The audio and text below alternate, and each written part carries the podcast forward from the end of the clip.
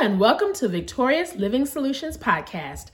I'm your host, Nikeya Young, and today we are going to talk about the subject I belong here. Goodbye, imposter syndrome. So let's get into it.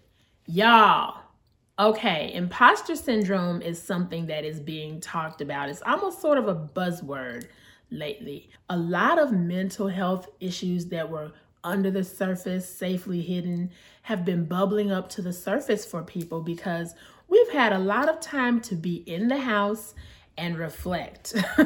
and I believe that that's why we're seeing a lot more information come out about mental health awareness issues. And one of the things that I've been hearing being talked about and seeing articles about is this imposter syndrome. So, what is imposter syndrome?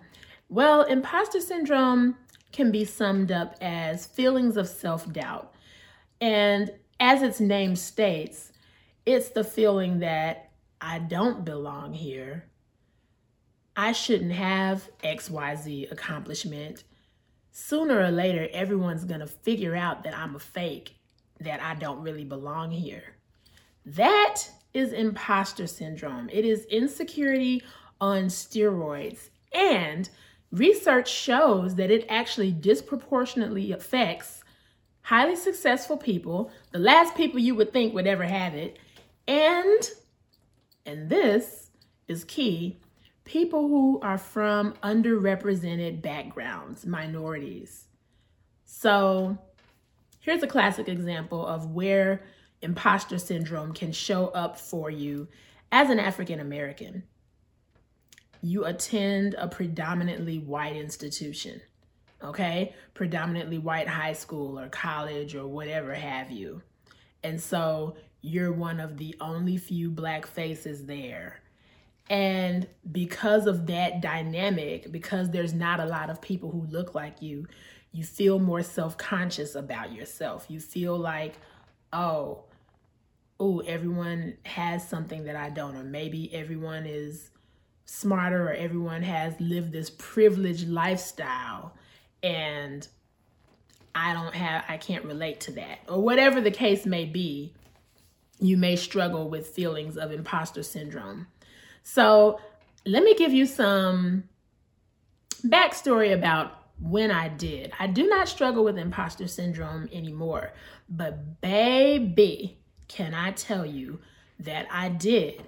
And it was because of what I just mentioned. It was basically my background. I grew up in a low income neighborhood. I grew up in the housing projects on the north side of Tulsa, Oklahoma. And I always felt like an imposter. I didn't feel like I fit in with the kids in my neighborhood, and I didn't. I got teased constantly for talking proper, but that's not how they said it. They said, "Oh, you trying to act white." And I was so confused like trying to figure out what they meant by that by acting white. I guess they meant you're not hood enough, you're not ghetto enough, you don't fit in with the hood standards. And I didn't because my mother wasn't having that. okay, she like we don't act like that here.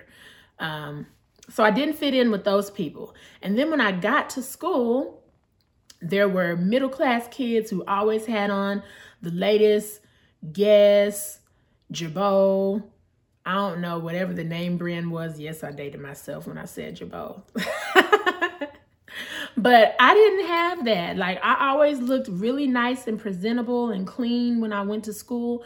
But we lived in the projects. My mother wasn't trying to get the latest name brand anything. Like we got bills to pay and higher priorities than trying to have the latest name brand stuff. But I was always cute, but I never felt like I quite fit in with those kids that did have those things. I was very smart and very intelligent, but I didn't quite fit in with those brainiac kids either because a lot of them were upper middle class. So there was just always this feeling of not belonging and not being fully accepted. And what that did to me mentally when I entered certain situations. So I had to, I think I first became aware of this probably around eighth grade was when I started actively realizing that, hey, you know, I need to start working on this. Now, we didn't have the imposter syndrome, like, we didn't have a name for it, but I just knew that I was going to have to be more confident. I was going to have to do things to boost my self esteem. And it was going to be something that was my personal project that I wasn't going to have to wait. I wasn't going to wait for anybody to extend the invitation to me. Hey, Nikeya, you belong here. We accept you. We like you. I couldn't wait on that because in a lot of instances, it never came. And I didn't want to be at the mercy of what other people thought or felt about me. And if they think or feel something good about me, then it must be good. I couldn't, that was not it. So I began to actively work on it. And I worked on it all throughout high school. And it wasn't like I had a professional therapist or anything I should have in hindsight. that would have been very helpful. Uh, but just me being who I am and always looking to grow, I knew that my way of thinking was holding me back. It was keeping me from putting myself out there as much as I should. It was causing me to sit on gifts that God had given me. And that wasn't the path forward. The path forward was to overcome that thinking. And so I did journal my feelings a lot. I did put myself out there. And when I put myself out there, y'all, when I finally started to do it, I felt imposter syndrome like, oh my gosh, what am I doing? So, if you're trying to overcome it, the best way through this thing is just that through it. You are going to have to put yourself out there even though you feel like you don't belong, even though you feel like, oh my God, what am I doing here? There are so many other people that are more talented than me, that can speak better than me, that can do this, that, and the third. If you're waiting for those feelings to go away, and once those feelings go away, then I'm gonna step out, then I'm gonna do it. You'll never do it. You'll never do it. You have to feel the fear and do it anyway. Now, the caveat to that is the more you do that, the easier it will get as you go along. And I'm so passionate about helping people to get to the other side of this that that's how I ended up becoming a life coach, to be honest, and going on this journey to now being a speaker and doing different engagements like that because I want to help people tap into their potential. Fear is a lie from the pit of hell. Like Satan just wants us to do anything but be a threat to him. if you're not a threat to him, he is not going to bother you. As soon as you decide to start kicking imposter syndrome to the curb and stepping out on faith and being the woman of God, the man of God that God has called you to be, expect opposition. But know the greater is he that is in you than he that is in the world. So, back to this imposter syndrome. Like I said, a lot of things that I was going through had to do with just the environment that I was in and situations that were outside of my control. But another reason for imposter syndrome is that a lot of times it's projected onto you. It's projected onto you. And let me show you what that looks like. Imposter syndrome projection looks like you enter a situation or an opportunity and you're not feeling any kind of way about it at all. In fact, you're quite excited. You've been preparing. You're like, yay, this is my opportunity. I'm about to walk in it. And then some family member, some friend, some coworker, some somebody says, "Oh, are you sure you want to do that? Oh, it's going to be a lot of people at that event. Are you sure you want to do that in front of all of those people? Like, what if you mess up?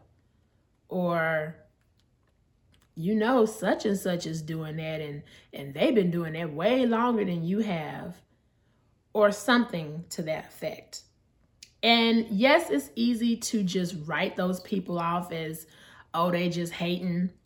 Possibly. But in context of what we're talking about today they could be someone who struggles with imposter syndrome.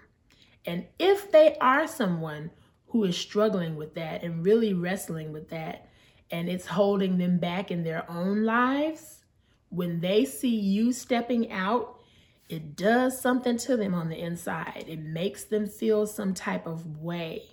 Some it makes them feel uneasy.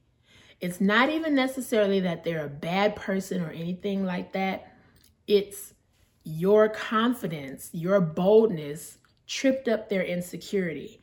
And it's causing them to have to reflect on that in a way that they weren't quite compared to be confronted with that reality. They had been able to put on this mask and hide from the world that they are insecure or that they have imposter syndrome.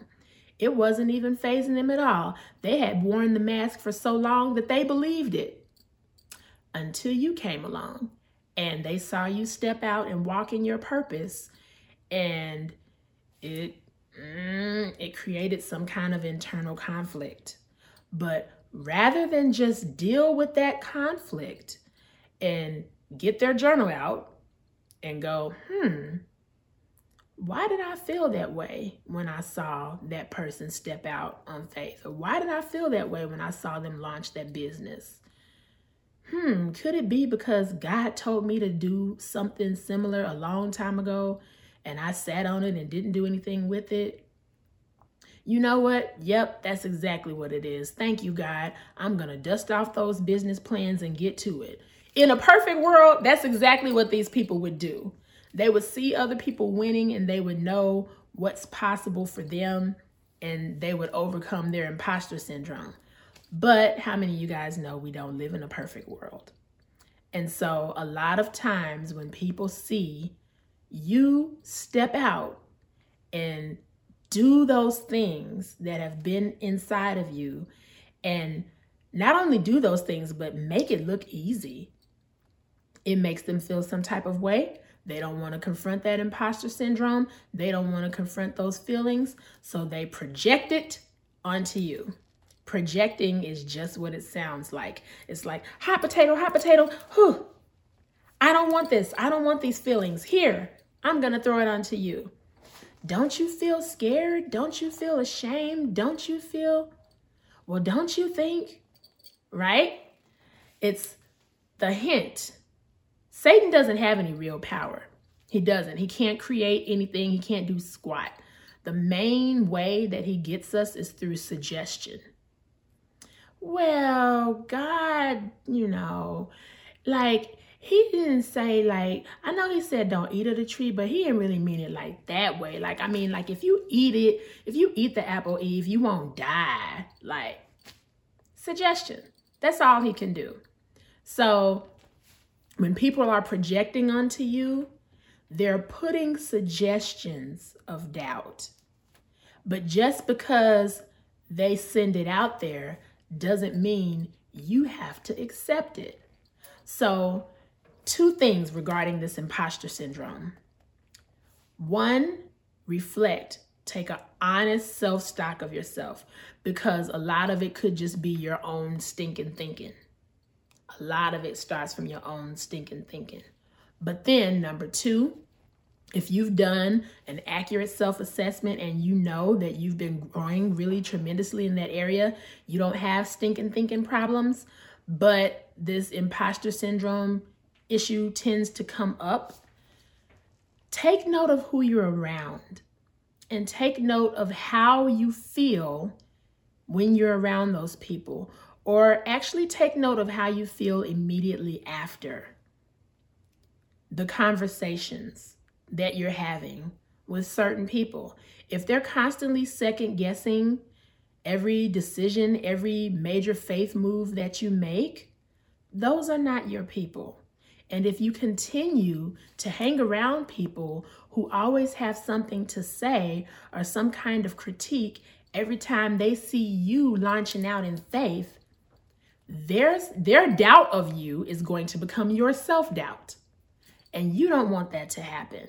So, if we're going to kick imposter syndrome to the curb once and for all, you're going to have to come up and elevate your circle and you are going to have to get in the Word of God. The main thing I did to really change, one of the main things I did to really change my imposter syndrome and get rid of my stinking thinking was to look at what the Word of God said about me and confess that and own it. I can do all things through Christ who strengthens me. I'm created in the image of God. In the book of Genesis, it talks about how God created man in his own image and the creative power that God has. And so I'm created in his image. I have that same power. And so I don't have to walk into any room going, Ooh, I hope these people like me. Ooh, I hope these people accept me. When you know who God created you to be, you know who you are, you know whose you are, you stop auditioning for acceptance and you start presenting. You present who you are, and they can take it or leave it, but it doesn't make you any less.